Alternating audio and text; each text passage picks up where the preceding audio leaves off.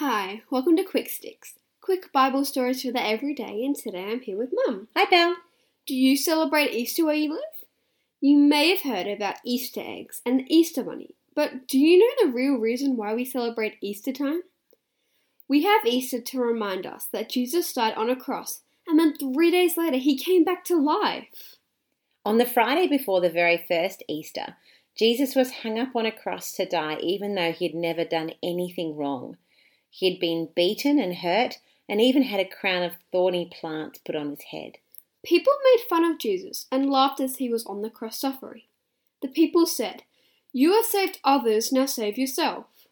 While Jesus was hanging on the cross, he talked to God and said, Father, forgive them, for they don't know what they're doing.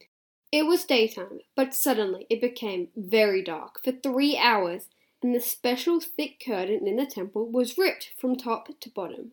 Then Jesus cried out and said, It is finished. And he died. When the guards saw all these amazing things, they said to each other, Surely this was God's Son.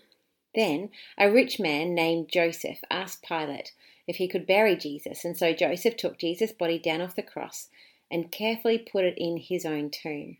A tomb was a bit like a cave where they used to put people when they died.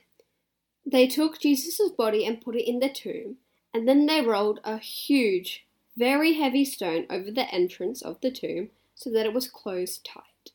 The soldiers, they wanted to make sure that nothing happened to Jesus' body, and so they put guards near the stone as well to keep everyone away, so it was shut up tight. Tomorrow we'll hear the rest of the story. There is something very exciting coming. Can't wait. See you tomorrow.